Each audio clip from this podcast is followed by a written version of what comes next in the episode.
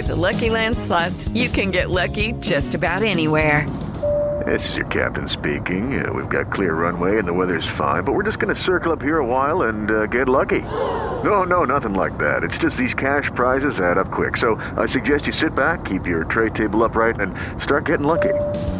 Play for free at LuckyLandSlots.com. Are you feeling lucky? No purchase necessary. Void where prohibited by law. 18 plus terms and conditions apply. See website for details. Hello, everybody. Welcome back to LettermenRow.com. This is Birminology. I am Jeremy Birmingham. Today, I am joined by one of Ohio State's top targets in the class of 2023, five star, in my opinion, wide receiver Carnell Tate from the IMG Academy by way of Marist High School in Chicago, Illinois. Carnell has been one of the top targets for Ohio State in the class uh, since Brian Hartline had him on campus this past summer for a couple different uh, recruiting camps. And uh, I wanted to talk to him about that, his relationship with Hartline, where he sees his recruitment going from here. Let's get Carnell Tate on the show and let's get to it. As promised, Carnell Tate has joined us on the show. Second time on the show, Carnell, for you. And since the last time you were on Birminology with us here at Lettermen Row, seems like your recruitment has sort of taken a lot of weird winding paths. I mean, you you you had a moment where you were like, I'm committing October 8th. I know what I'm doing.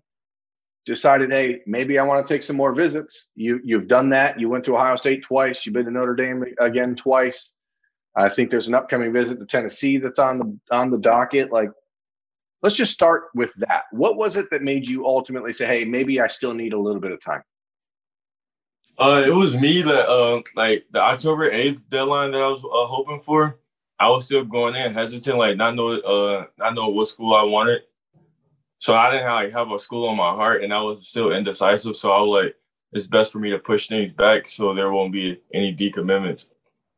I guess that's the question a lot of people have, and, and this is sort of the the issue when you have no bad choices, right? How yeah. how do you ever get to a point where you know that a school is it? You know, because I mean, you've been to Ohio State four times in the last four months. You've been to Notre Dame that many times. How does it ever come to a day where you wake up and go, okay, now I'm completely over that one, and then this is it? Oh, uh, so with me, like I know, like when uh, when the time comes, I set my day for a uh, commitment. I'll, I'll, like turn my phone off for a week. And then from that week, it depends on like what school I wake up on my mind, and then that's my heart telling me to go there. No, I think that people look at your recruitment as a two-team race, but it's not. I mean, it's we we can realistically say Ohio State and Notre Dame is probably the top two. I don't think you'll argue that. But you know, when you look at the rest of the schools, you're still considering who who are still on that list of places you're like, okay, I got to get to this place before I can feel comfortable making the decision? Oh, definitely Tennessee, which I'm taking this weekend, and then Illinois, which I hopefully I'm able to drive up this week before I uh, go back to Florida. Then Penn State too. You know, I think uh, people look at those schools. Penn State, uh, Penn State is a little different than Tennessee and Illinois, which are kind of in rebuilding modes. New coaches in their first years. What is it that you've seen out of your home state Illinois team, for example, with Bret Bielema, that's made you think, "Hey, I need to give them a real look"? Uh, I see Bret Bielema; he's winning big games, and then I know that he can win even more games. Uh, be uh, more incredible as a team with uh, his own recruiting class. So like he had he hasn't had a recruiting class yet. So I know that with the uh, recruiting class he's bringing in, I know he's uh, looking to turn the program away and and be consistent in their winning. You know, Illinois is not a state where a lot of people link it as like you have Illinois pride for football, right? I mean, kids in Ohio, kids in Ohio, it's like if you're from Ohio and you have an Ohio State offer, you're pretty much going to Ohio State. If you're from Georgia and Georgia offers, you're pretty much going to Georgia. Does it matter to you as an Illinois kid, like to say, hey, maybe I could change this, or maybe is that something that Bret Bielema and his staff are trying to change in Illinois? Oh yeah, definitely. Like with Illinois, uh, the prior coaches staff did have a strong relationship with the athletes from Illinois and Chicago, and they're trying to make up for that ground by uh, talking to us, building more relationship with us. And then they also tell me like I can be a, I can change the game around with the Chicago Illinois connection. That I can be the first and start the way for the upcoming classes.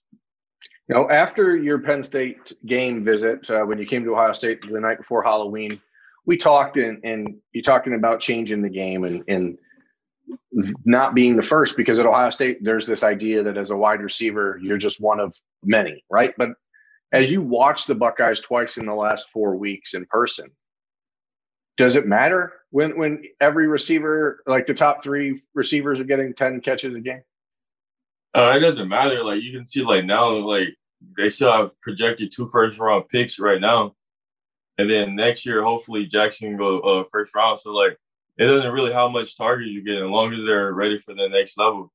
Then you can see like with uh, Terry McLaurin, like he didn't catch uh like 15, 20 balls a game, and he's still uh dominating at the next level. So I don't think like that many um targets count doesn't matter as long as you're producing what the targets you're getting and making plays. I think Terry's career high for a season at Ohio State was like 34 catches, which people look at it and say, okay, you know, how, how does that translate to the NFL? But as you said, you're looking for development of the whole game. I don't know if you're one of these kids that when you're on a school visit, if you're on a campus visit, are you watching just your position group during the game? Are you watching what the receivers are doing every play? Are you watching the game in total? Are you watching Brian Hartline on the sideline? Like, where's your focus when you're in the crowd watching the game? I mean, my primarily focus is like the receivers and uh, Brian Hartline himself, I also tend to watch the other coaches because I know that I won't only be coached by Coach Hartline. I'll be coached by any other uh, coach, like if wherever I go. So yeah, uh, paying attention to my uh, position group is important, but also paying attention to, to the environment is more important. You know, as you break down this decision, and, and whenever it comes, you know, you are in a position where Brian Hartline is sort of regarded as the the the best receivers coach in the country. I think a lot of people would say that right now. He's certainly recruiting at a high level. What does it mean to you that like it's pretty clear, Carnell, that you're like his guy in the class of 2023? Does it does that elevate the way you view Ohio State in some way? Does that make you more interested knowing that like he I don't think there's any real desire on their part to recruit anyone else until you make a decision.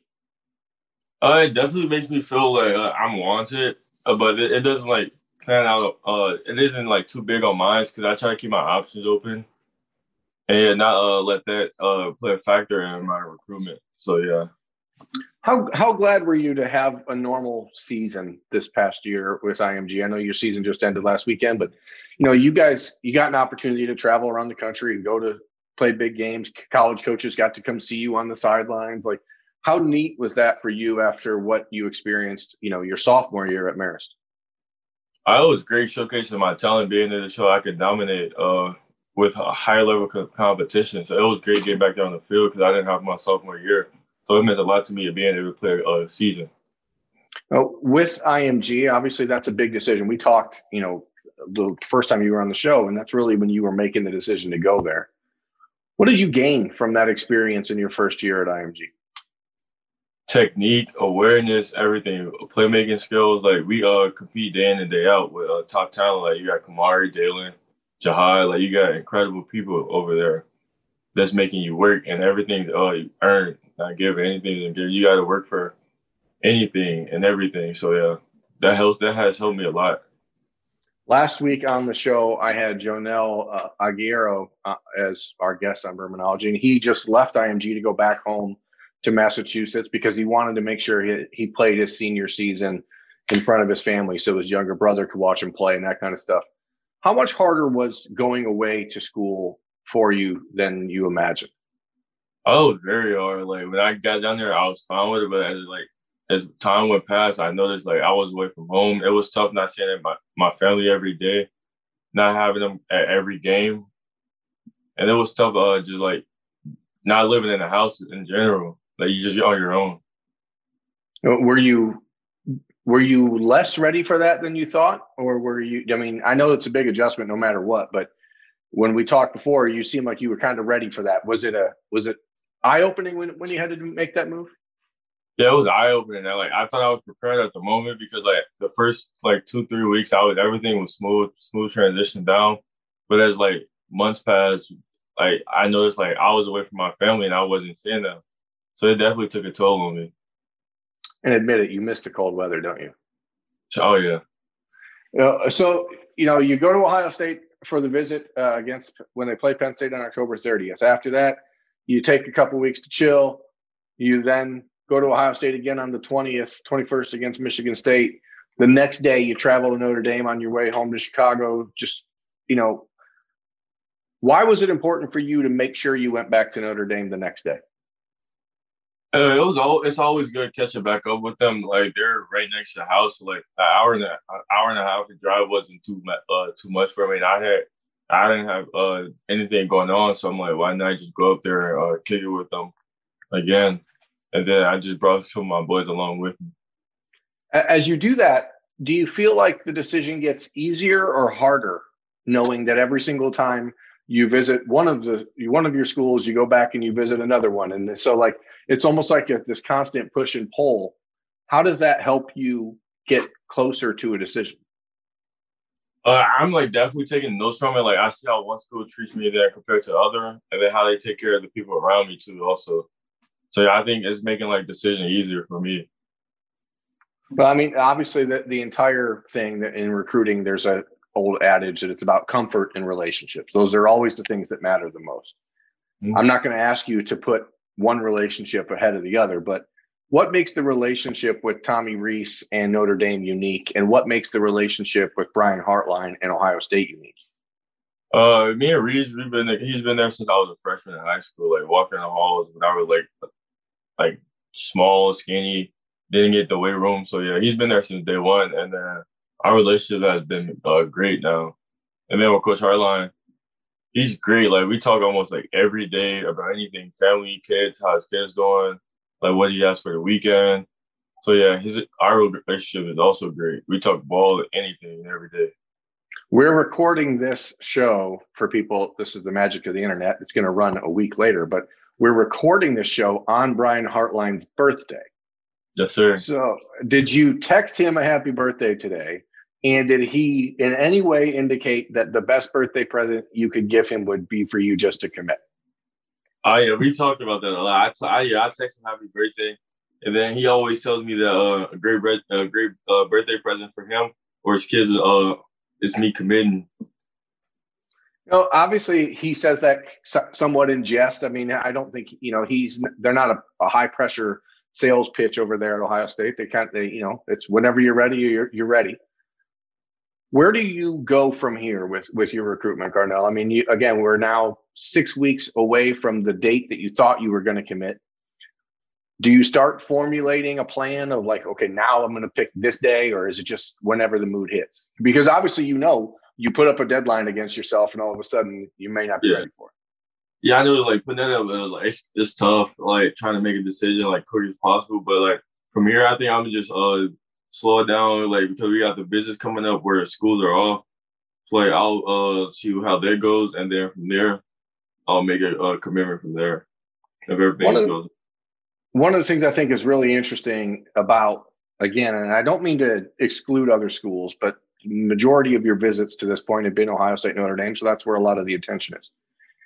It seems like when you visited those schools, you were there with the same kids visiting at both spots almost all the time. You know? Oh, yeah.